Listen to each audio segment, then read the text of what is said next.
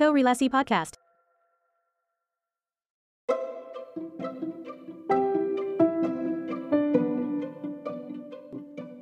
Halo, ketemu lagi di episode Korelasi, sebuah podcast obrolan arsitektur yang mencoba mengkaitkan beberapa aspek uh, di luar arsitektur dengan arsitektur itu sendiri. Kali ini uh, di, di episode Korelasi ini saya kedatangan satu tamu, kalau boleh dibilang senior saya di Universitas Kristen Petra, satu staf pengajar juga di Petra, yang akan membahas satu topik yang berkaitan dengan studi. Kita bertemu dengan Bu Ruli Damayanti. Halo Bu. Halo Pak Redi, pagi. pagi Apa kabar? Baik kabar nih hujan ini. Iya, suasananya mendung ya, enak ya Bu. Mendung, ya, pagi mendung-mendung.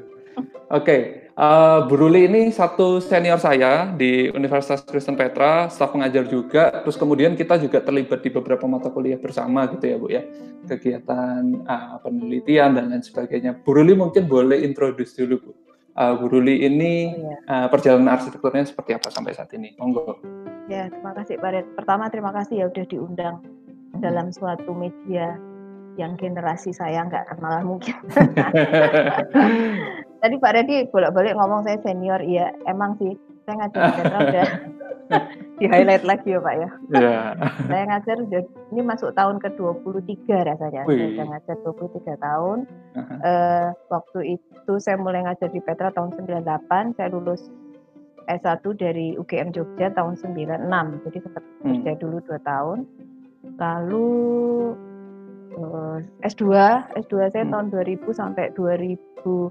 Nah, ini saya bingung. Saya lulus selesai tesis saya 2002 tapi kok ijazah saya kan 2003. Dianggap Hmm. 2003, anggaplah 2003 itu di Australia. Di Australia. Nah, saya ambil urban urban Hmm. planning waktu itu sebetulnya nggak Hmm. kesasar titik sih pak terus S3 saya 2011 sampai 2015 baru ya 2015 saya lulus Hmm. ya itu saya ambil urban design dan teori Oke. ya itu sedikit Kalau sedikit mundur ke belakang, Bu, uh, Bu Ruli ke bidang ini itu memang karena ada uh, kenalan keluarga orang tua yang di bidang ini atau gimana sampai kemudian keminatannya ke arsitektur? oh bidang arsitektur maksudnya Iya. Mm-mm. kalau bidang arsitektur kalau arsitektur tuh barusan gitu kalau arsitek malah malah arsitek sejak kecil saya tertarik jadi arsitek gitu loh Oke. malah ngertinya ngertinya tukang bangunan pak Hmm, tukang oke. bangunan itu karena dulu masa kecil orang tua orang tua bukan arsitek sama sekali orang tua saya Hmm. hukum mama saya bahasa Mm-mm. tapi ya, keluarga dari mama saya waktu itu kan masa kecil saya di di Sumatera di Jambi nah Mm-mm. itu paman saya kakaknya mama saya itu arsitek dan dia Hmm. menyewa separuh rumah kami untuk studio dia karena lagi ada proyek Oh, kolam oke. renang gitu Mm-mm. Saya tiap hari lihat arsitek, lihat itu kok asik ya, kok keren ya gitu. Mm. Bolak balik luar negeri kayaknya keren banget. itu tujuannya ya, Bu ya. ya itu begonya sih, begonya. Nah. Terus oh ya jadi cita-cita deh. Terus lama-lama lama-lama kok kok menarik ya. Terus Hmm. arsitektur sebagai ilmu pengetahuan itu malah setelah kuliah Pak Red.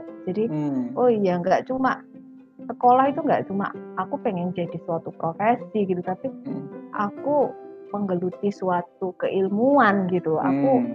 mencari tahu, aku mengembangkan gitu. Jadi rasanya ada ya ada Hmm. dua hal ya, bukan berbeda tapi saling melengkapi gitu. Rasanya Oke. antara profe- keprofesian arsitek Mm. sebagai suatu pekerjaan sama arsitektur sebagai ilmu yang kembang gitu sih. berkembang. Oke. Dan Eh, kalau kalau di tahap-tahapin gitu, kan Bu Ruli udah studinya udah mentok gitu katakanlah ya, udah sampai S3. Di S1 sendiri di UGM pada saat itu, itu ada mindset khusus yang membentuk Bu Ruli nggak sampai kemudian menyadari kalau arsitektur ini nggak sekedar tentang desain, tapi sebagai ilmu pengetahuan yang lebih luas. oh iya. iya. Ada sih Pak, malah menurut saya ya S1 tuh eh apa ya? proses saya eh, ber- berbelajar gitu ya. itu Mm-mm. yang paling menderita bukan menderita bukan menderita tugasnya banyak enggak tapi maksudnya Nah, banyak pertanyaan di otak gitu misalnya kalau kalau ini buat rumah tinggal luas sekian gini gini mm-mm. otakku mikir kenapa harus gitu kenapa harus ada cahaya Oh, kenapa I see. nanya terus gitu loh Nah, aku merasa nggak puas aku nggak tapi ya sudahlah pada masa Hmm. itu kan masa itu ya wis nurut baik kan disuruh Mm-mm. ini ini ada rumus ini untuk ngitung itu ya dipakai gitu Dipenuhi Pertanyaan- untuk menuluskan diri gitu. ya. Heeh, dipenuhi untuk luluskan di wis wis nilai bagus lulus wis happy Ah, oke. gitu rasanya. Tapi Ah. pertanyaan di otakku tuh banyak gitu. Hmm. Akhirnya ya udah, udah lulus satu bekerja mikir juga gimana ya terus kok aku puas begini aja masa aku puas sih aku pikir gitu Bekerjanya kan. di arsitektur itu, Bu. ya waktu itu di arsitek saya kerja saya meneruskan usaha bukan usaha saya, saya bergabung di paman saya itu tadi Oh, oke. yang di kontrak eh bukan kontrak dia konsultan eh, olahraga jadi kerjasama sama KONI Jakarta selalu kan Hmm. proyek-proyeknya ya kolam renang dan lain-lain Bangunan itu juga olahraga gitu ya, Bu ya. Ah, ah, tentang Nah, fasilitas olahraga ya otak saya juga kenapa saya harus buat gini kok kok harus nurut sama klien ya kok klien ngeyel dan lain Oh, sebagainya oke. gitu terus makanya saya mikir ya mungkin saya harus belajar lagi gitu loh Hmm, I have to know something more gitu rasanya Oke. gitu. S2 S2 terus eh, Kalau kalau S2 kan kemudian selesai studi bekerja terus muncul ke keingintahuan lebih gitu ya Bu ya. Kemudian eh, melanjutkan studi. Saat kemudian memilih di luar Indonesia ada pertimbangannya nggak? oh itu pertimbangannya kalau bodoh-bodohan ya cita-citaku waktu kecil itu aja sih Pak Jalan-jalan ya. Enggak, tapi aku pikir cuma gini sih. Selagi ini juga mungkin tips ya untuk yang masih lebih muda dari saya. Kalau nggak ada halangan apa pun, kenapa nggak keluar gitu? Hmm, Kenapa nggak keluar negeri? Kenapa nggak cari beasiswa gitu keluar? oke. Saya S2 beasiswa. Eh, jatuh bangun waktu itu cari beasiswa sih di AAD gagal, Ausaid gagal dan lain sebagainya. Akhirnya saya di Beri Petra. Itu Oke. juga seperti Itu sudah bergabung dengan Petra dulu ya Bu ya. Udah, aku Mm-mm. 98 kan di Petra terus 2000 berangkat sekolah. Nah itu Oke. Petra Petra bayarin full Mm-mm. eh, tuition fee tapi biaya hidup sebenarnya masih harus kita tambah sulam sih sebelum kan saya berangkat sama suami. Mm-mm. Nah itu sampai mana tadi Pak ya?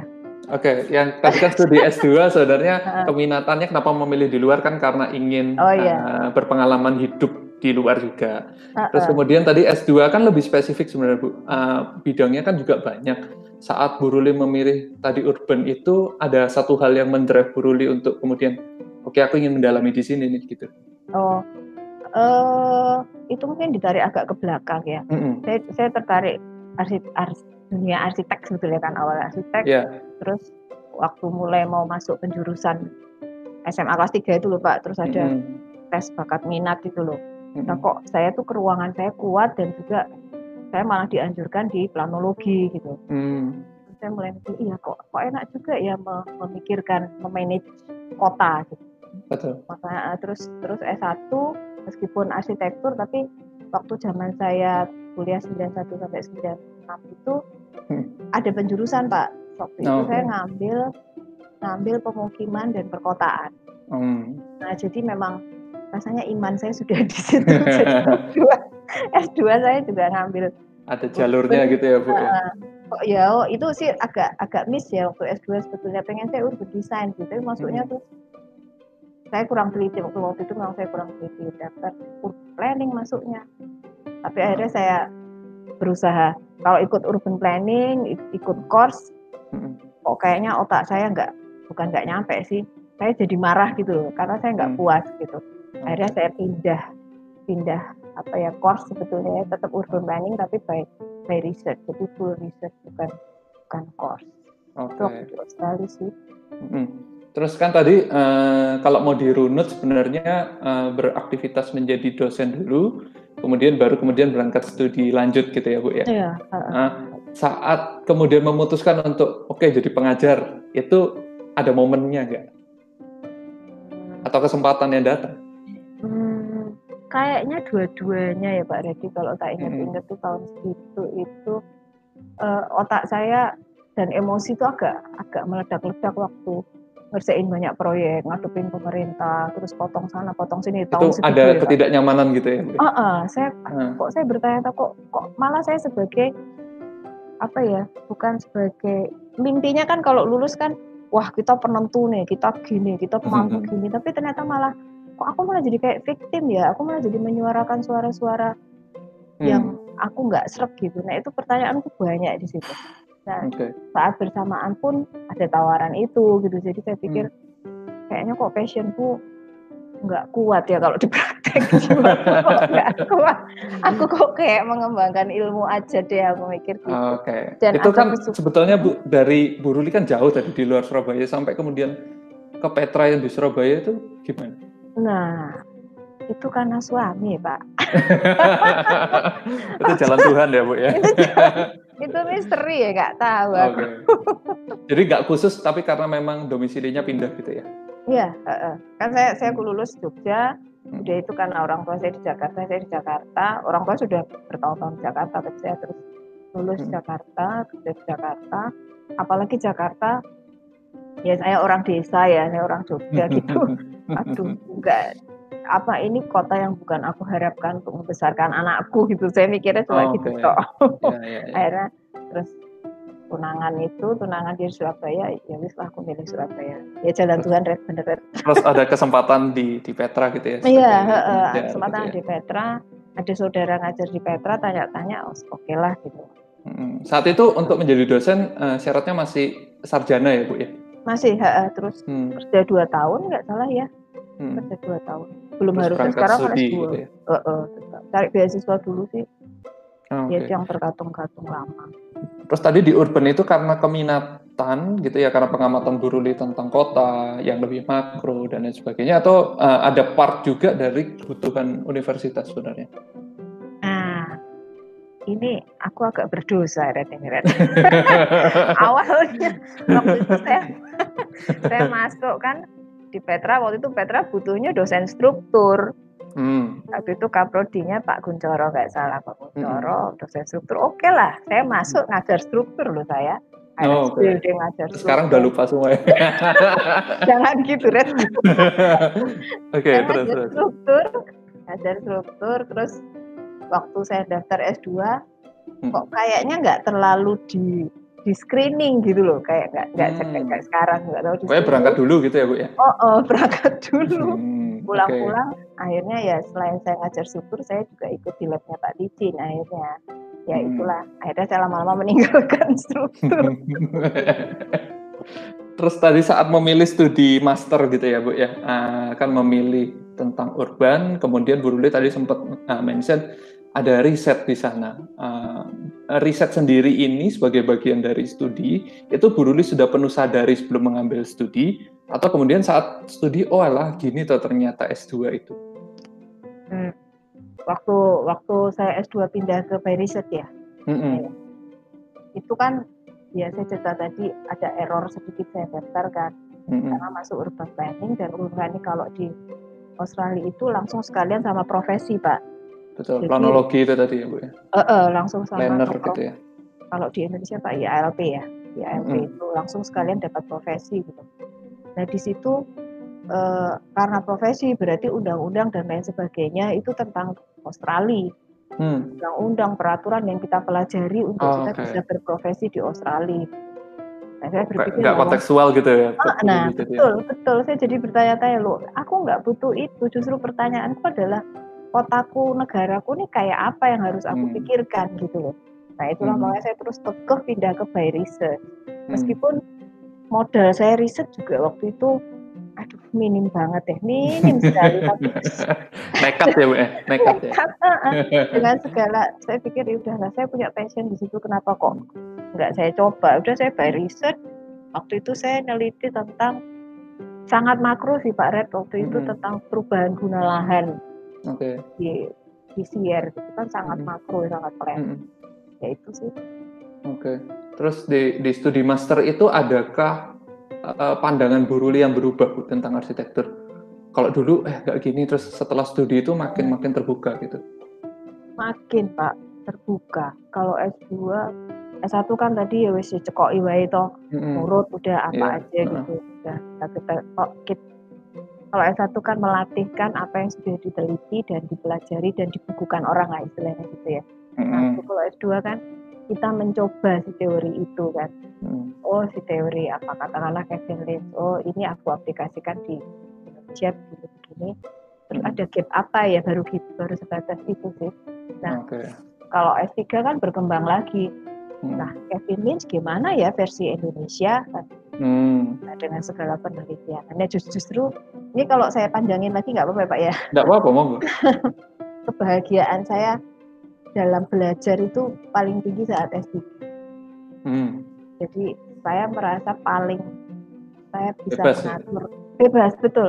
Saya saya bukan saya tahu, saya mengatur apa yang aku mau, saya mengatur apa yang aku inginkan dan apa bentuk capaiannya gitu. Itu yang membuat saya berat sih emang PhD sekolah berat emang, tapi happy gitu bagi saya itu happy gitu. Kan berarti kalau dari S1, S2, S3 itu ada ada tingkatan apa ya, ada proporsi kedewasaan atau kemandirian yang makin besar gitu ya, Bu ya. S1 lebih eh, kecil, S2 setengah-tengah, S3 makin kemandiriannya diuji gitu ya. Betul.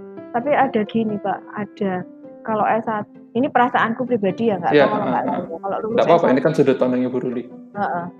Lulus S1 tuh rasanya setelah lulus jreng gitu. Jadi sudah Hmm. rasanya wah I know everything gitu kayaknya. Hmm. Setelah S2 baru ya oh oke aku expert di bidang ini. Kamu Hmm. enggak, lu Hmm. enggak, lu enggak. Tapi setelah S3 setelah S3 malah ya elah aku baru tahu kecil ya gitu loh malah Oh, gitu. oke. Kayak kayak kalau saya membayangkan eh, kayak S3 itu naik gunung, Mm-mm. lulus kita sampai di puncak itu. Tapi di puncak itu kita melihat puncak yang lain gitu. Oh, yang ada lebih banyak lagi yang gitu lebih ya. banyak dan mungkin lebih tinggi. Malah Ah. banyak puncak tarik gitu loh. Hmm. Jadi semakin oh ini ya ilmu ya. Ah, Oke. Gitu. Iya, iya, iya. Terus kan berarti tadi ada kesadaran antara penuh nggak penuh gitu ya, Bu. Eh, melihat arsitektur ini tidak hanya sebagai eh, cara desain, ilmu bangunan yang sempit gitu ya, tapi lebih ke ilmu pengetahuan gitu. Nah, menurut Bu Ruli sendiri itu arsitektur ilmu pengetahuan yang kayak gimana sih, Bu? Hmm, Yang belajar apa gitu mungkin? sebetulnya belajar mempelajari bukan mempelajari ya. Mengulik Arsitektur gitu ya. mengulik apa ya arsitektur itu mempelajari cara bekerja Mm-mm. cara pikir cara Mm-mm. pikir dan cara bekerja ya kalau Hmm. saya membayangkan pemikiran arsitektur itu seperti kayak kayak medium senayang tuh pak Jadi, kayak cenayang itu jadi kita meresapi keadaan keadaan katakanlah mau desain rumah gitu misalnya Mm-mm. kita meresapi keadaan ekonomi sosial budayanya klien keadaan Hmm. global keadaan site itu kan butuh ilmu ya Hmm. butuh track juga untuk otak kita berpikir ya track track Hmm. apa ya urut-urutan atau eh, panduan pemikiran nah itu yang dilatihkan sebenarnya di S1 arsitektur Hmm. panduan pemikiran supaya kita apa ya meletakkan eh, aspek-aspek yang perlu kita pikirkan dalam memikirkan arsitektur di porsi yang tepat merangkai gitu ya Bu, lebih merangkai kayak- heeh, heeh, itu kayak banyak aspek, kemudian in- ini akan coba diintegrasikan, dirangkai supaya porsinya pas, menghasilkan satu penyelesaian terhadap satu kondisi gitu ya mungkin. nah betul pak penyelesaian kalau ngomong penyelesaian kalau hanya semata-mata penyelesaian saya rasa S1 di bawah S1 aja bisa gitu Mm-mm. D4 misalnya katakanlah Hmm. kalau ngomong penyelesaian lo ya fisik dan Karena teknis gitu ya Bu ya. Eh, itu teknis kok pemikiran cara cara menaruh di dalam porsinya yang tepat cara mengambil eh, bagaimana dia mengambil oh ini lebih penting oh ini tidak penting oh ini tunggu dulu ini nanti nah itu itu butuh Hmm. way of thinking yang ada seninya gitu Hmm. Oke. itu menurut saya Eh, tadi kan kemudian berkembang ya Bu ya, arsitektur itu kalau teknis sebenarnya ya tadi D4 atau D3 gitu mungkin cukup ya, atau teman-teman yang sekolah di STM eh, tentang ilmu bangunan gitu sebenarnya skillnya sudah cukup. Kemudian yang dilatihkan lebih di S1 katakanlah itu bagaimana cara berpikir, cara belajar, melihat sesuatu gitu ya, critical thinking dan lain sebagainya. Nah kemarin nih pertanyaannya sempat saya lontarkan ke Pak Devri di eh, arsitektur ITS gitu. Kalau menurut pandangan Bu Ruli, adakah eh, miss-nya Bu? Maksudnya harapan masyarakat terhadap sekolah ini atau pendidikan ini dengan apa yang kita deliver ke mahasiswa. Itu ada miss-nya nggak sih sebenarnya? Kalau dari saya ya contoh, ya diharapkan orang itu jangan-jangan setelah lulus itu ya mampu jadi arsitek, padahal kan mampu berpikir arsitektural gitu kan harusnya menurut saya. Ada Iya, missnya nggak? ada Pak dan besar sekali Pak rasanya. Nah itu apa kalau pandangan Miss Bu Ruli? Eee, iya harapannya itu ya paling gampang lihat orang tua murid aja yang masuk gitu kan, betul. dari S1 arsitektur itu harapannya anaknya lulus sudah bisa jadi arsitek gitu. Mhm. Padahal padahal saya lihat tuh 5 tahun terakhir, eee, pendidikan tinggi kita juga malah membuat apa, profil lulusan yang lebih luas gitu kan sebetulnya. Hmm, Nggak spektrumnya cuma lebih besar ya Bu ya? spektrumnya lebih gede heeh, nggak cuma bekerja di bidang bidang Bangunan arsitektur gitu atau ya? bangunan atau malah menjadi arsitek, enggak enggak banget gitu, enggak Hmm. enggak enggak spesifik ke situ gitu. Mhm. Malah kita kan lebih fokus ke cara berpikir, critical thinking, creative thinking kan gitu. Mhm, betul. Nah, memang itu PR besar untuk kita semua sih, baik pendidikan maupun kita-kita yang berkecimpung di situ ya, bahwa Mhm. meluruskan hal itu gitu. Dan juga Mhm. Kita sebagai dosen juga nggak lelah-lelahnya mestinya yang ngomongin, "Kalian lulus nggak mesti loh jadi arsitek," gitu Nah, kan. oke.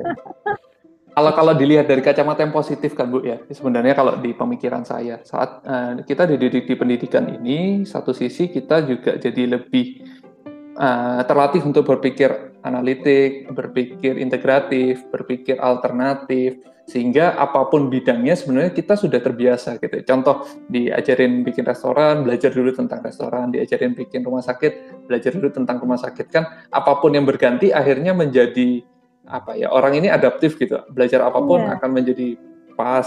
Kemudian kalau dikaitkan sama tadi lulusan yang tidak menjadi arsitek dari kacamata saya sebenarnya kan positif ya bu ya. Artinya keilmuan ini itu applicable loh di hampir mungkin ke bidang-bidang lainnya gitu tapi di satu sisi kacamatanya kan juga bisa negatif loh sekolah arsitek kok nggak jadi arsitek gitu tanggapannya Bu Ruli gimana? Ya, kalau ada orang iya tanggapan saya memang itu pasti terjadi ya di dunia sosial kita ya Pak, pasti Hmm, terjadi. Dan orang-orang juga di misalnya di kampung saya aja sendiri gitu ya. hmm, Oh, Bu Luli ngajar apa? Arsitektur. Oh, berarti arsitek ya keren ya. Hmm. Tuh, iya ngomongnya ini. ya, ya itu itu sebetulnya ya tak saya bilang tadi tantangan kita untuk untuk meluruskan tapi juga di sisi lain juga ya wis terimalah gitu loh terimalah Hmm. bahwa paling tidak paling tidak kamu lulus arsitektur S1 itu sangguplah mendesain rumah tinggal gitu aja Hmm. kalau skill basicnya ada lah bu ya tapi nggak nggak bego-bego amat gitu ya. jadi kalau orang kampung nyuruh eh bantuin dong buat rumah eh bisa gitu loh Hmm, oke tapi sebenarnya kan yang yang dihasilkan lebih jauh lebih besar daripada itu kan Iya, iya, iya, kan pola pikir. Tapi kalau Hmm. untuk menyikapi itu tadi yang jawaban yang ya untuk membuat selain tantangan besar kita ada educate people ya, educate Ya, society ya. Tapi ya untuk mau masa mau kita harus jelasin ya orang kampung bilang oh arsitek ya.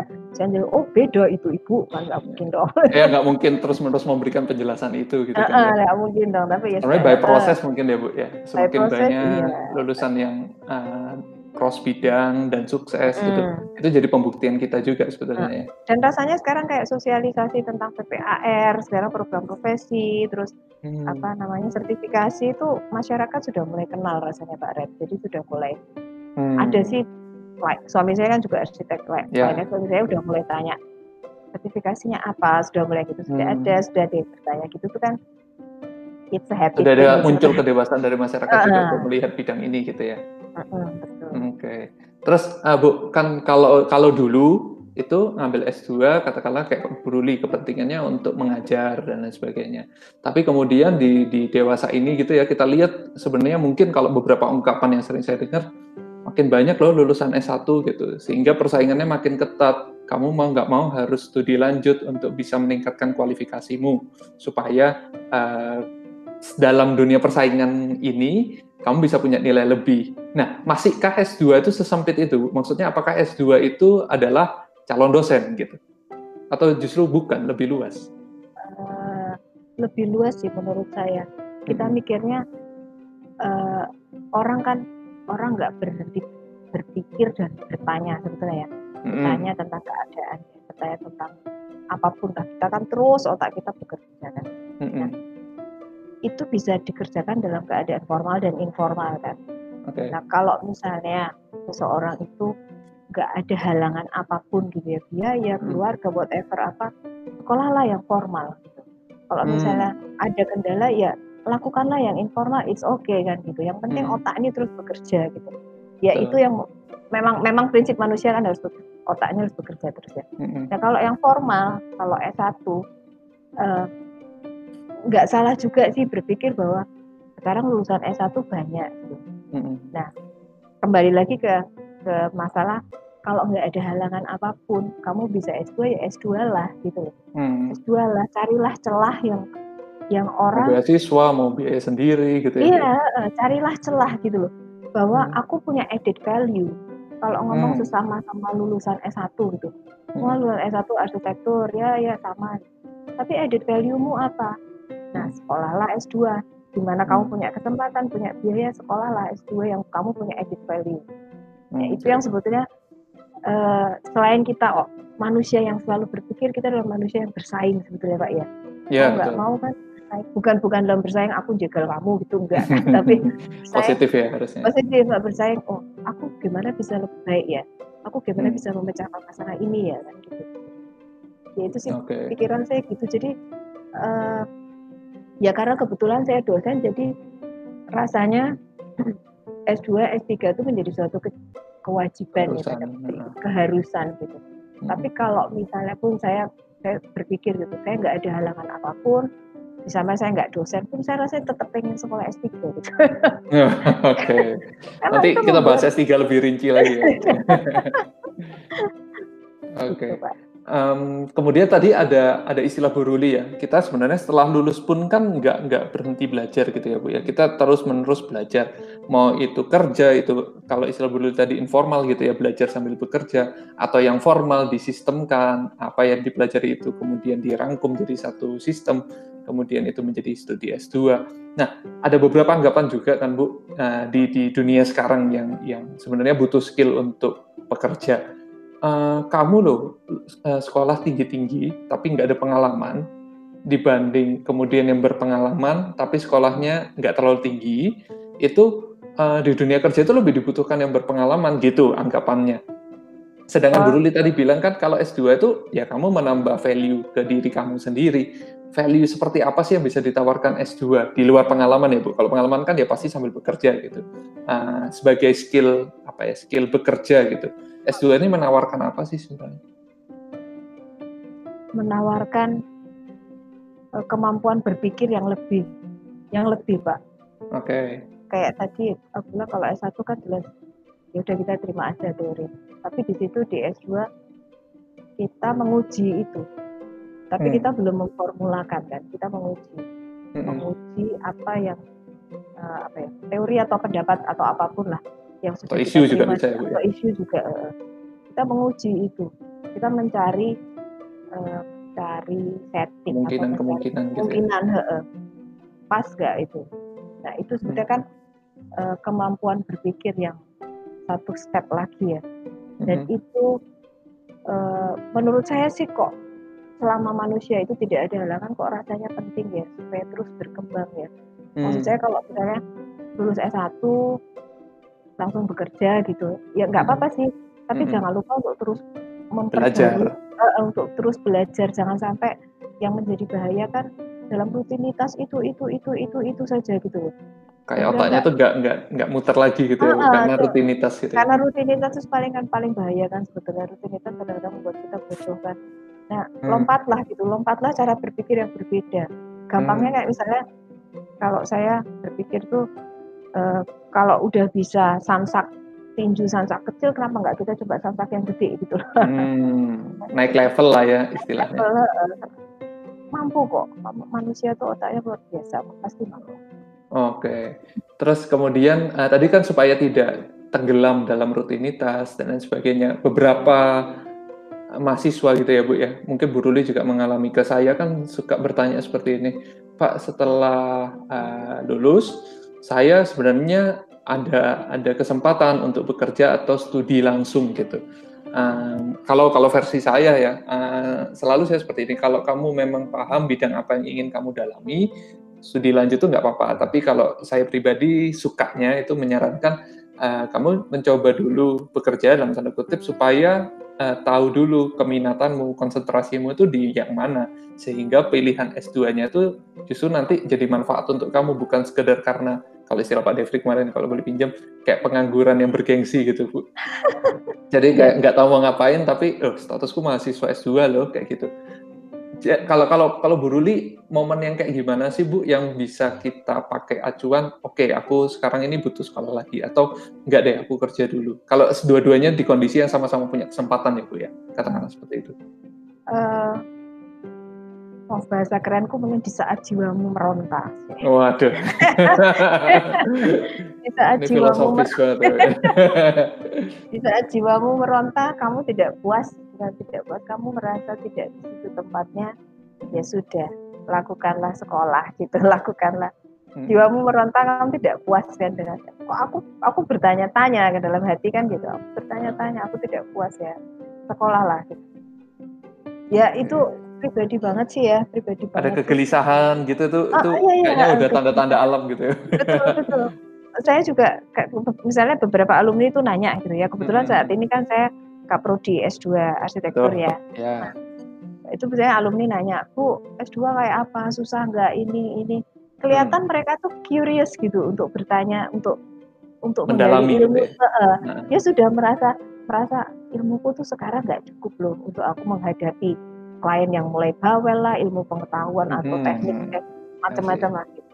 Nah dia sudah merasa nggak puas tapi kadang-kadang mikirnya lah ayo daftar deh. Aduh tapi Terus takut ya. Coba ada takut, takut waktu lah, takut inilah gitu. Hmm. Ya sebetulnya itu itu titik awal ya sudah hmm. merasa gelisah gitu loh. Hatinya sudah gelisah. Oke. Okay. Terus kemudian kan kalau studi lanjut di konteks arsitektur ya Bu ya, itu kan beragam ya. Tadi Bu Dulu sempat mention ada urban, kemudian di, di tempat saya sekolah dulu ada perancangan, ada riset, ada rancang kota, ada uh, landscape dan lain sebagainya. Uh, menurut Bu Ruli, seberapa perlu kita menentukan bidang studi kita gitu? Kalau menurut saya tadi kan, ya kamu mau mendalami apa, ada kegelisahan apa, kesempatanmu banyak di mana, ya dalami itu gitu. Kalau Bu Ruli gimana Bu? Ya, sama Pak Revisi tapi jangan lupa satu lagi uh, opportunity-nya di depan ya. Ah, itu yang kadang-kadang saya saya sendiri suka lupa ya. Saya sendiri hmm. suka lupa. Itu suami saya yang suka ingat itu. Hmm. jangan sampai uh, keilmuan yang saya cari itu yang aku dap aku cari aku dapetin aku buat yang membuat saya gelisah itu hanya bukan kebutuhan gitu ya bu ya? Betul. Dan hanya untuk kepuasanku sendiri gitu loh. Ah. oh udah puas aku cari puas lagi Nah, terus opportunity apa yang sebetulnya society mau tawarkan untuk kamu bantu pecahkan gitu. Hmm. Mungkin dunia, ya mikir agak agak gede ya, mungkin dunia yeah. kali ya. Dunia hmm. yang ya sekarang sudah global warming dan sekarang apalagi ada pandemi gitu. Kita hmm. apa sih yang apa yang apa yang bisa kita tawarkan gitu. Ya, itu okay. itu kayaknya ada ada mulianya gitu kalau oh, okay. itu juga. Ada misinya gitu ya. Ada, kan tadi uh, mungkin istilahnya keseimbangan antara kepuasan pribadi dengan kebutuhan dunia ini gitu ya bu ya. Uh, kalau kalau apa ya mungkin kayak tips dan trik gitu kita membaca fenomena itu gimana sih biar tahu ini needs atau sebenarnya ini hanya ya udah nih kayaknya kepuasanmu doang deh gak ada yang butuh itu membacanya bisa dengan cara apa? Itu pak itu kok susah ya Pak pertanyaan Pak. Apa, apa, apa mengamati berita mengamati, atau mengamati kalau tren mengamati, gitu? Mengamati berita, lihat tren itu kan memberi informasi pada kita ya. Betul. Memberi informasi nanti masuk ke otak, hmm. otak hmm. masuk ke dalam pikiran kita dan mengubah kita mengambil keputusan ya sebetulnya itu hmm. eh, kadang memang bercampur sih antara passion untuk passion dalam diri kita untuk mengembangkan ilmu dengan informasi yang tentang dunia global itu tuh kadang bercampur ya hmm. dan dan memang memang susah dipisahkan sih tapi kadang mikirnya gini kalau opportunity itu lebih ke arah opportunity yang kita memecahkan masalah global itu ya hmm. lebih ke arah setelah lulus eh, kontribusiku apa gitu hmm. kontribusiku lebih detail di apa gitu. Hmm yang lebih ke arah itu sih mungkin itu okay. kalau bagi saya itu masih jauh sih pak saya masih hmm. berjuang ke arah itu. masih dalam perjalanan juga ya, Bu. Ya? Dalam perjalanan betul. Soalnya kan kalau kalau melihat hanya melihat informasi, tren dan lain sebagainya kan kadang kita juga tidak cukup dewasa untuk memilah mana yang sebenarnya ini tren sesaat atau ini needs gitu. Contoh kalau kayak global warming itu kan sebenarnya bisa kita kategorikan ini kebutuhan real atau resilience gitu misalkan. Ketahanan terhadap bencana itu sangat nyata di mata kita. Tapi kadang-kadang ada hal-hal yang sifatnya mungkin tren belaka yang sesaat kemudian usai tren apa konteks itu jadi enggak enggak panas kembali gitu padahal kita udah terlanjur ambil di situ misalkan studinya. Hmm, apa yang harus dilakukan itu ya maksudnya? Uh, kalau sudah iya. terlanjur. Uh, uh. Uh, usul saya sih usul ya kalau bisa ya. Hmm. Oh, ya harus ditur ya, harus sedikit hmm. ditur ya. Uh, karena kalau yang sesaat itu apa ya, kalau misalnya kayak gampangnya kita belajar tentang style gitu ya. Uh -uh. Bodoh-bodohan lah, minimalis gitu. Uh -uh. Itu kan cuma sesaat, uh -uh. cuma one clap of hands gitu kan sebenarnya. -uh. Nah, kalau sudah terlanjur masuk di situ ya ditur. Ditur hmm. itu ya kamu melakukan U-turn atau atau hmm. di-adjust, dimodify. Bagaimana bagaimana si keilmuan yang pendapat pendapat pendapatmu yang katakanlah tingkat itu bisa punya kaitan yang lebih panjang. Okay. Ya, repot ya. Bukan saya boleh. Atau mungkin nih Bu, uh, kalau kalau boleh diskusikan jadinya kalau kalau studi itu jangan jangan mengedepankan ilmunya tapi mengedepankan cara belajarnya. Jadi kalau keilmuannya berubah pun kita sudah dengan format yang siap untuk mengakomodasi itu. Iya, mm -hmm. itu salah satu. Saya jadi ingat gini Pak. Mm -hmm. uh, uh, saya mau Pak Redi, ini mungkin mm -hmm pendengar belum tahu saya Pak Pak ya, Pak Redi punya mata kuliah promosi ya promosi punya ya. mata kuliah pilihan yang bersama temporalitas ya Pak ya. ya. Dan saat yang hampir bersamaan pun saya juga membuka mata kuliah teori ruang di S2. Mm-hmm. Dan waktu saya buka pertama saya pikir ini dua judul yang sangat tidak menarik. oh ini baru kebuka sekarang nih. Maksudnya dari judul aja kan mahasiswa mikirnya oh, apa sih gitu ya? Cek susah, torek ya, gitu kan. Ya, Teori betul. ruang, temporalitas gitu kan. Tapi mm-hmm. setelah mahasiswa masuk dan melihat kan oh ruang-ruang itu harus fleksibel. Oh, hmm. tapi kalau sebatas kita berpikir bahwa ruang itu harus fleksibel, ruang itu harus temporer, ruang itu harus menyesuaikan dan ini itu ini itu. Kalau itu tidak dikaitkan dengan sustainability, dengan resiliensi, itu akan menjadi saat. Hmm. Nah itu jadi ya, ya saya ya. yakin, apalagi dengan pandemik ini ya, dengan pandemik, uh -uh. temporalitas, fleksibilitas dan lain-lain yang ber, berbau kesementaraan itu akan menjadi tren pak. Hmm. Jadi sebenarnya kesempatan kita pak ilmu kita berkembang. okay. itu, itu itu akan menjadi pemikiran orang karena sebetulnya faktor-faktor itu yang membuat kita lebih resilient gitu kan. Hmm. Kita lebih Betul. mampu mampu bertahan ya.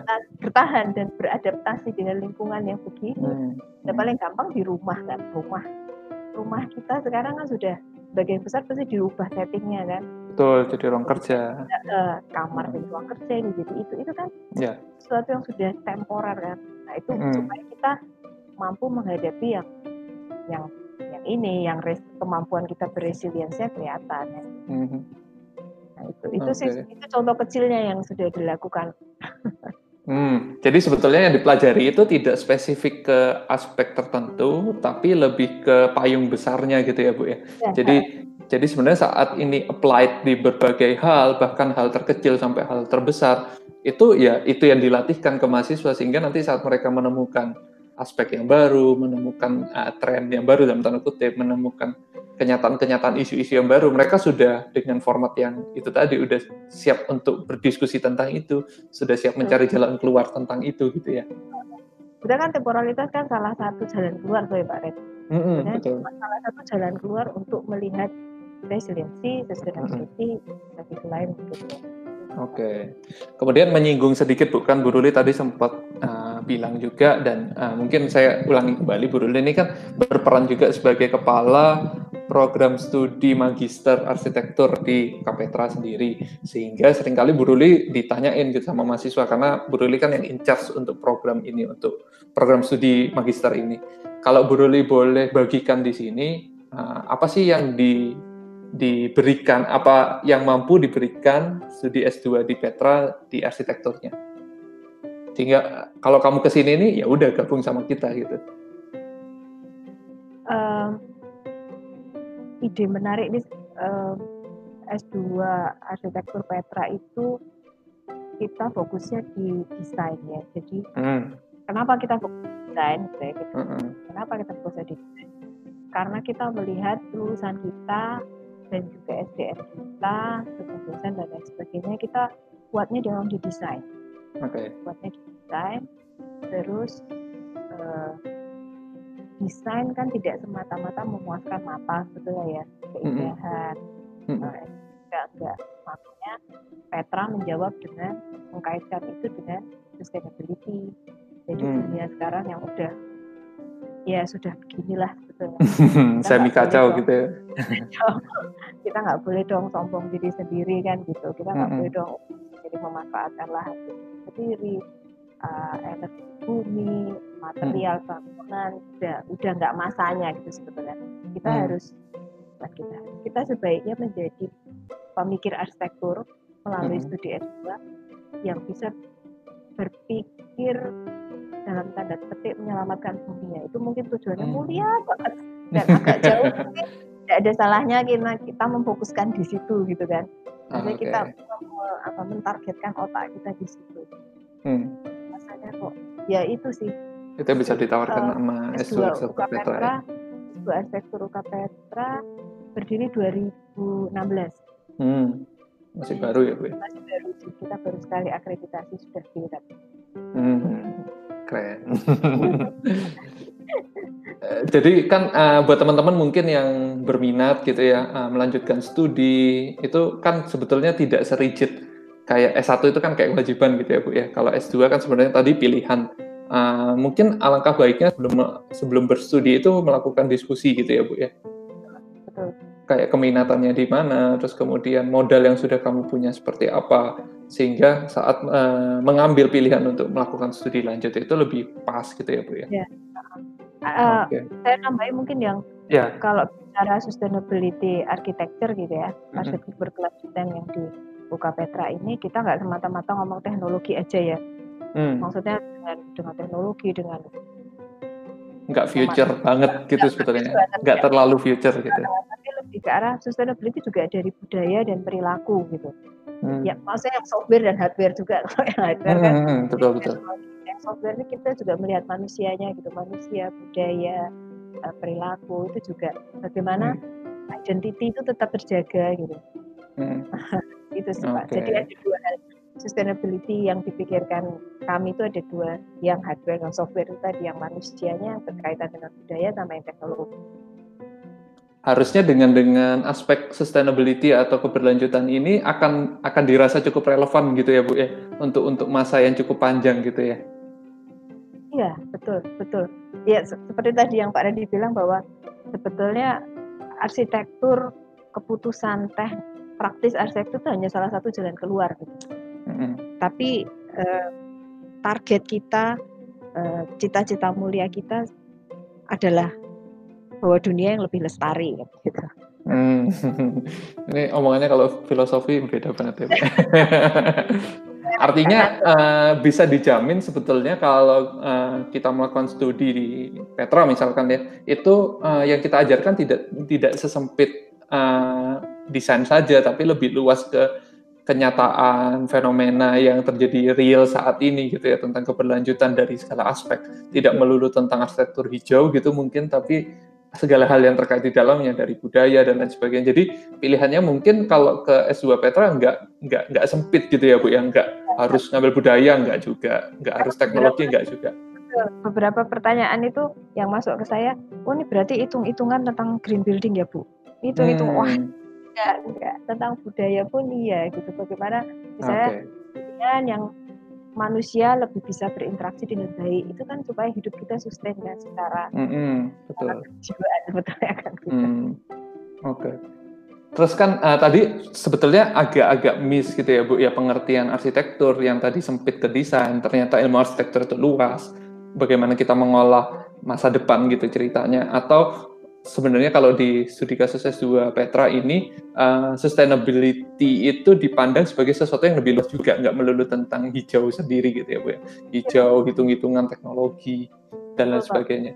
Uh, kalau boleh dijabarkan Bu, kemungkinan yang bisa didalami mahasiswa saat berstudi S2 di Petra selain budaya sama teknologi tadi katakanlah itu ada kemungkinan yang lainnya nggak dari aspek sustainable-nya? Material gitu ya, terus pemanfaatan mm-hmm. energi dari iklim gitu. Okay. Mungkin saya gampang jelasin contoh-contoh tesis yang pernah ada kali ya. Ya boleh. Uh, ada yang mengusulkan uh, apa namanya fasad fasad bangunan tinggi itu bisa jadi sumber energi gitu. karena hmm. daerah angin. Nah, itu kan salah hmm. satu sumber memanfaatkan energi ya, dan mengurangi pemanfaatan listrik. Hmm. Itu ada juga yang meneliti tentang koridor apartemen. Sekarang kan koridor hmm. nggak hmm. sehat kok, hmm. uh, gelap dan lain Gelap pengap, sempit gitu ya bu ya. Koridor sekarang jadi tempat orang ketemuan, jadi orang kejadian, ya. Hmm. Dia eh, mendesain ulang, nah itu desainnya seperti itu. Beda sama desain S1 yang donah tampak potongan lantai satu sampai enggak, tapi hanya yang kalau koridor ya desain koridor. Jadi lebih ke arah sesuatu yang keluarnya kayaknya praktis. Lah hmm. kadang cuma oh cuma desain koridor doang ya? Oh cuma kok gampang? tapi itu di belakangnya itu untuk menemukan ah. pasar itu mengukur. Terus juga misalnya kalau yang koridor itu kan dia mensimulasi menguji. Nah itu yang sebetulnya apa ya novelty-nya di situ hmm. Jadi sebenarnya kalau kalau dulu ya yang saya pahami saat belum studi lanjut gitu, apa sih bedanya kan sama-sama ngedesain gitu. Ternyata kan desain di S2 nggak tahu nih kok menurut Bu Ruli nanti ya. Kalau menurut uh, di di pandangan yang saya terima adalah kalau S2 itu desainnya bukan goal, tapi sebenarnya adalah simulasi dari uh, sebenarnya pemikiran yang kita lakukan sebelum desain. Jadi pemikirannya yang utama, desainnya sebagai pembuktian aja pemikiran itu uh, pas atau tidak pemikiran itu itu saat kita dalami kita cerna lebih dalam itu uh, ada kebaruannya enggak ada ada rethinkingnya enggak ada reinterpretasinya enggak gitu kan? Setuju saya pak. Makanya pak kalau kalau hebat-hebatan desain S1 S2 kerenan S1 ya pak. Okay. runtut belakang studinya oh ya beda. Di situ bedanya. Oh, apalagi okay lebih boring lagi.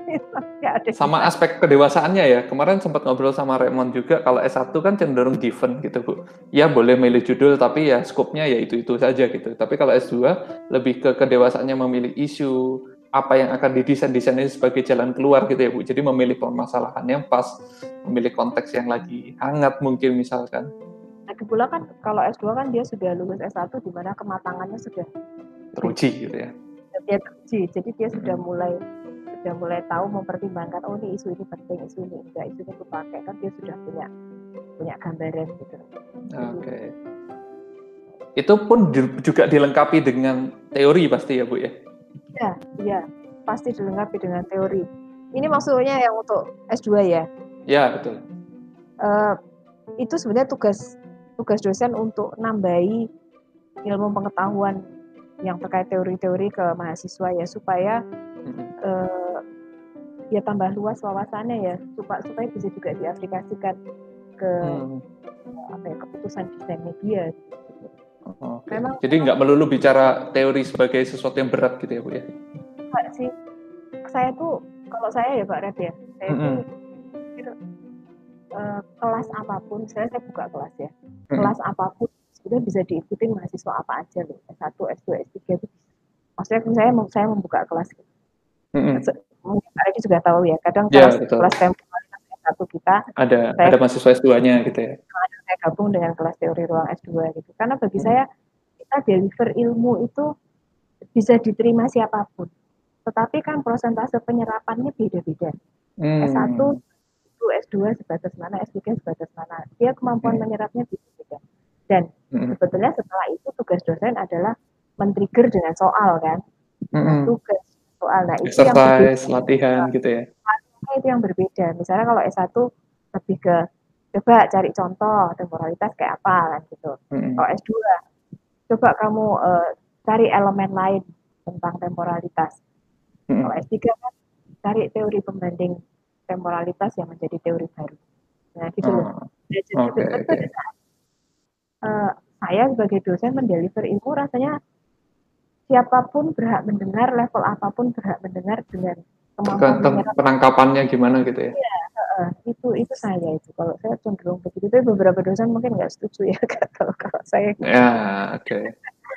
Karena ada ada skupnya masing-masing juga gitu ya melihat satu konteks gitu berbeda-beda kalau dianalogiin kayak uh, misalkan lihat makanan anak-anak lihatnya ya itu bisa dimakan tapi kalau ibu-ibu buatnya gimana ya yang kayak gitu ya bu ya. Oh, bapak-bapak mungkin lain lagi. Ya, gimana? Kalau bapak-bapak istriku biar bisa bikin caranya gimana gitu. Jadi objeknya satu tapi bahasannya bisa meluas gitu ya, Bu ya. Oke. Okay.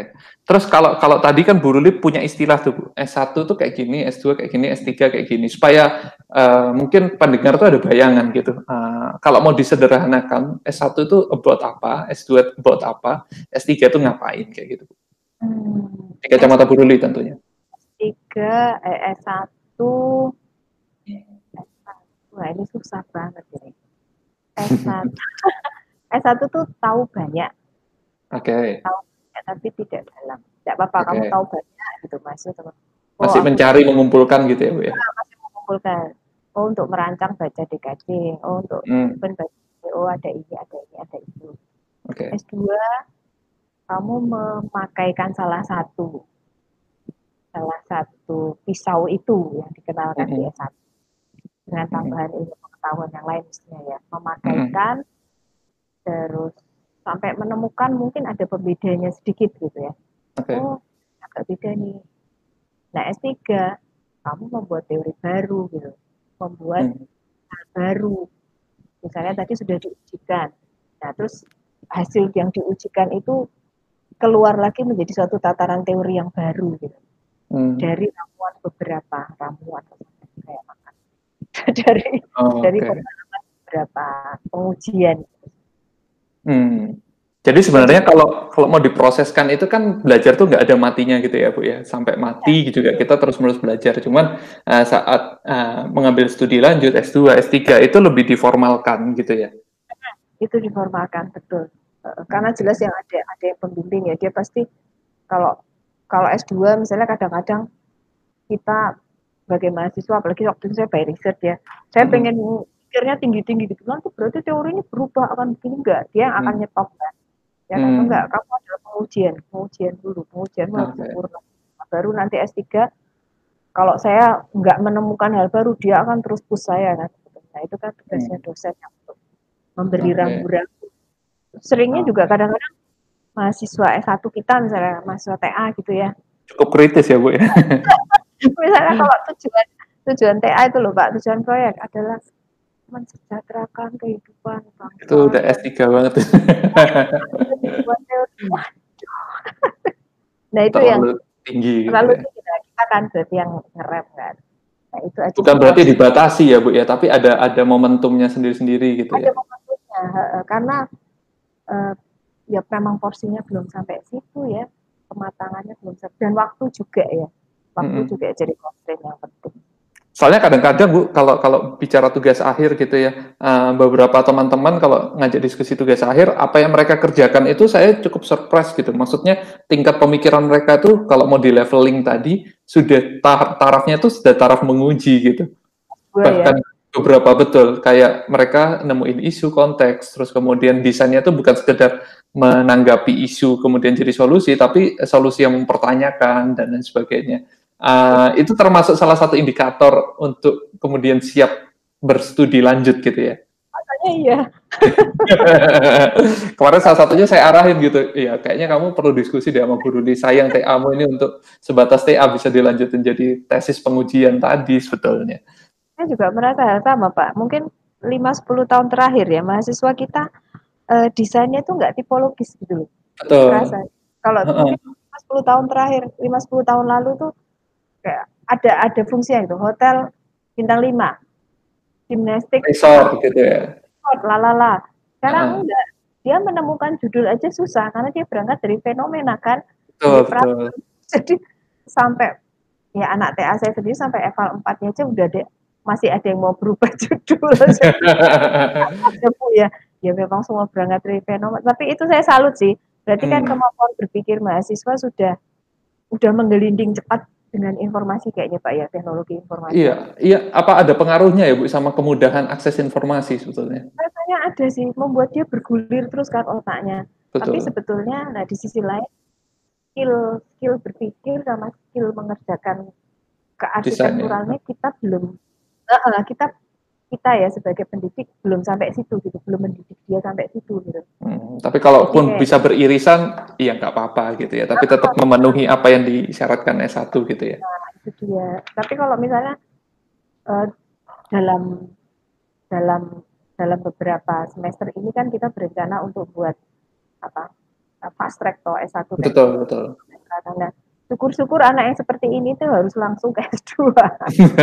Biar gak sia-sia gitu ya Bu ya studinya nggak ya. kedalaman terus kayak percuma gitu ya. Oke. Terus kemudian Bu, kalau dari studi S2, kalau dari benefitnya kan satu jelas yang kelihatan mata itu kan gelar ya Bu ya. Kita dapat pengakuan terhadap kemampuan kita berpikir dan lain sebagainya. Selain itu ada benefit lain nggak sih Bu dari studi lanjut ini? Hmm, Apakah networking? Networking pasti ya Pak, pasti mm -hmm. ya. Apalagi, apalagi kalau tidak di dalam tidak di dalam lingkungan S1 kita yang lama. Hmm. Tapi jadi pindah pindah kampus gitu ya bu ya? Ya mungkin itu membantu ya, tapi uh, dan kalau bisa ya ini ini kalau bisa memang pilihlah di luar negeri gitu.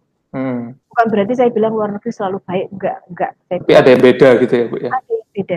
Kalau gini, saya, saya sering ngomong gini, misalnya ada mahasiswa naik, Bu, saya pengen sekolah keluar atau di dalam. Kalau selama tidak ada hambatan, di luar lah. Terus hmm. saya pikir, hmm, apa ya, kadang-kadang tuh kita itu punya budaya gini Pak Red. Kita kan budaya Asia ya, budaya Timur. Timur. Dan selalu kita nganggap orang Barat, orang kulit putih itu sesuatu yang lebih tinggi ya ah. tinggi. Kalau kita di dalam forum ilmiah misalnya, ah. kita lebih banyak diam. Kita Mendengarkan doang gitu ya, kagum doang gitu. kagum doang gitu, kagum doang, ih keren, ih bisa. Hmm. Tapi setelah uh, ada pertanyaan nggak ada dia. Kita nggak hmm. ngelik dalam hal itu. Nah itu kadang saya mikir kenapa kok kita harus terpesona terus gitu. Nah, so, padahal sebenarnya mungkin sama ya sederajat gitu ya. Ya? Nah, makanya saya berpikir tuh dulu-dulu saya mikir supaya saya nggak terpesona sama orang-orang kayak gini terus, saya harus bisa sekolah seperti dia. Saya mikir gitu loh. Hmm. Uh, okay. Saya harus bisa, saya bisa tahu bahwa dia sekolah di mana, kan sekolahnya bagaimana, kehidupannya bagaimana.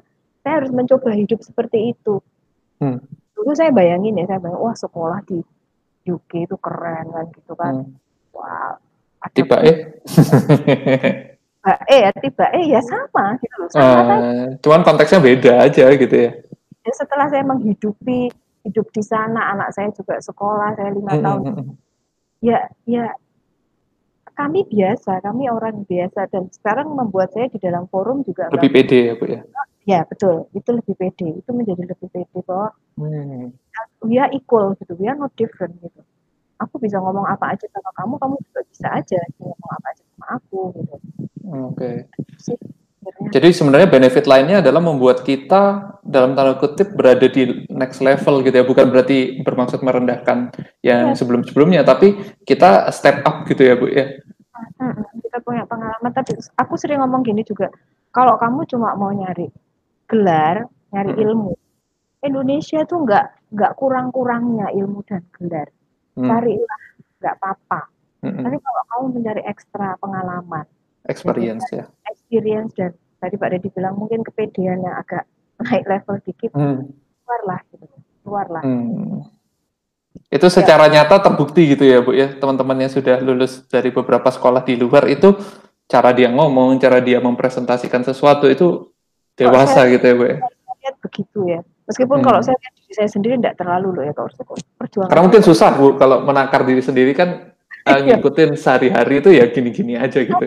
Ya, Tapi kan secara nggak sadar mungkin yang sudah lama nggak ketemu bisa notice itu gitu. Ya semoga sih. Tapi saya saya saya mikirnya saya mendidik anak saya sih paling dekat kan. Hmm. Saya nggak melihat superiority itu ada gitu. Ah. White superiority itu yang saya nggak suka. Oke. Okay. Intinya mungkin makin percaya diri tapi tetap rendah hati gitu ya Bu. Yang kayak ya. tadi kita sudah sampai tinggi itu gunung yang lebih tinggi itu masih banyak gitu ya. ya betul. Oke. okay. um, Sorry ya. Ya, no. Itu itu analogi yang waktu nggak tahu saya kayak dapat mimpi gitu setelah saya FIFA, FIFA FOC itu apa final defense gitu waktu S3. Terus saya kayak saya kayak kayak kengimpi gitu. Naik gunung saya sudah sampai di gunung itu ketik saya eureka tapi setelah itu saya ngelihat di sana loh kok cia kerek gunung-gunungnya. Uh, I see. Jadi sebenarnya ya bukan untuk menyombongkan diri gitu ya Bu ya, tapi lebih ke memperkaya diri dengan tetap terbuka sama hal-hal baru lainnya gitu ya oh, dia terbuka hal baru betul, betul. Hmm, oke okay. terus kemudian bu uh, mungkin beberapa part terakhir ya karena obrolannya sadar nggak sadar udah sejaman um, yang pertama boleh kasih pesan nggak bu untuk uh, mungkin rekan-rekan mahasiswa yang mendengarkan dan lain sebagainya untuk untuk terus belajar tuh ada pesan-pesan penyemangat nggak? Uh, penyemangat nomor satu tuh jangan males gitu ya. Hmm. Apalagi ini ya WFH ini ya Bu ya. Kasur tuh deket banget rasanya Bu. Ya. jangan, uh, ini kalau kita uh, terhadap diri sendiri tuh jangan kebanyakan excuse gitu. Jangan hmm. males. Tapi mungkin mungkin ya hmm. terhadap orang lain kayak saya ya saya sendiri hmm. ke mahasiswa misalnya. Oh, saya hmm. susah ini saya saya banyak berbelas kasihan Pak saya mungkin hmm. agak bodoh juga sih kalau menghadapi hmm. gitu saya berempati gitu ya bu ya ya saya over itu kok dalam itu saya over itu uh. kalau terhadap diri saya sendiri saya nggak mau berbelas kasihan terlalu banyak untuk diri saya sendiri okay. nah, itu itu membuat saya saya males ya terus hmm. yang kedua mungkin uh, hati-hati dengan zona nyaman okay, okay. sangat hati-hati dengan zona nyaman kok suatu saat mungkin perjalanan hidupmu itu Tuhan memberi zona nyaman gitu. Hmm. E, pertanyakanlah itu. Gitu. Setelah ini kamu harus apa gitu. hmm. Ini aku nyaman sekarang, oke aku nyaman. Tapi setelah ini pasti akan ada PR. Oke.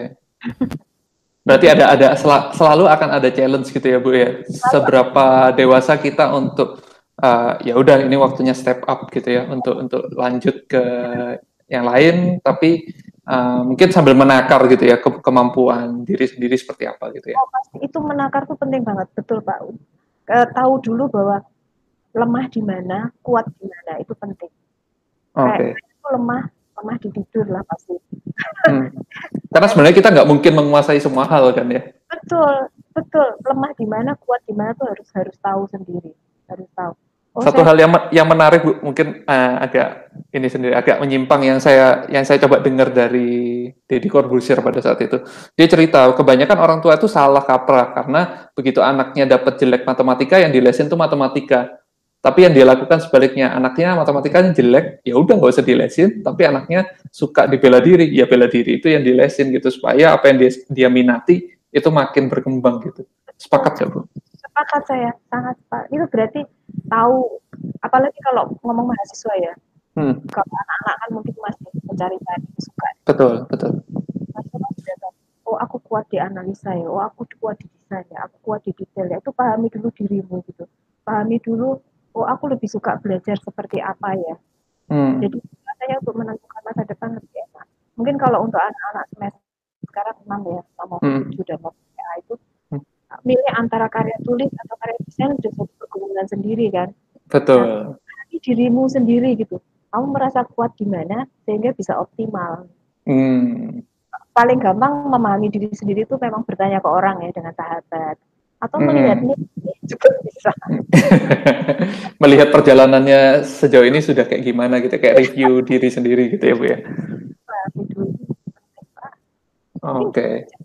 Ya, uh, mungkin sekaligus penutup. Kalau menurut saya, uh, tadi yang disampaikan Bu Ruli itu momen belajar itu bisa kapan pun di mana pun. Uh, studi lanjut itu bukan uh, bukan syarat utama untuk menjadi lebih tinggi atau next level gitu ya Bu. Tapi salah satu alternatif media untuk kita lebih terformalkan pengembangannya. Jadi sudah terstruktur, tersistem dan lain sebagainya. Tapi tidak menutup kemungkinan diri kita berkembang tanpa melalui studi itu juga juga bisa gitu ya. Oke. Okay. Mungkin gitu Bu untuk obrolan kali ini. Terima kasih banyak Bu Ruli uh, insight-nya. Uh, mungkin bisa sedikit banyak menjawab keraguan teman-teman yang aku harus studi atau aku harus kerja gitu ya. Semoga makin tercerahkan dengan obrolan ini. Ya. Terima kasih waktunya loh Pak Redi. Iya, terima kasih banyak Bu Ruli. Sampai ketemu lagi di episode korelasi yang lain dengan topik-topik lain yang lebih menarik. Semoga bermanfaat untuk kita semua. Terima kasih. Terima kasih. Ya.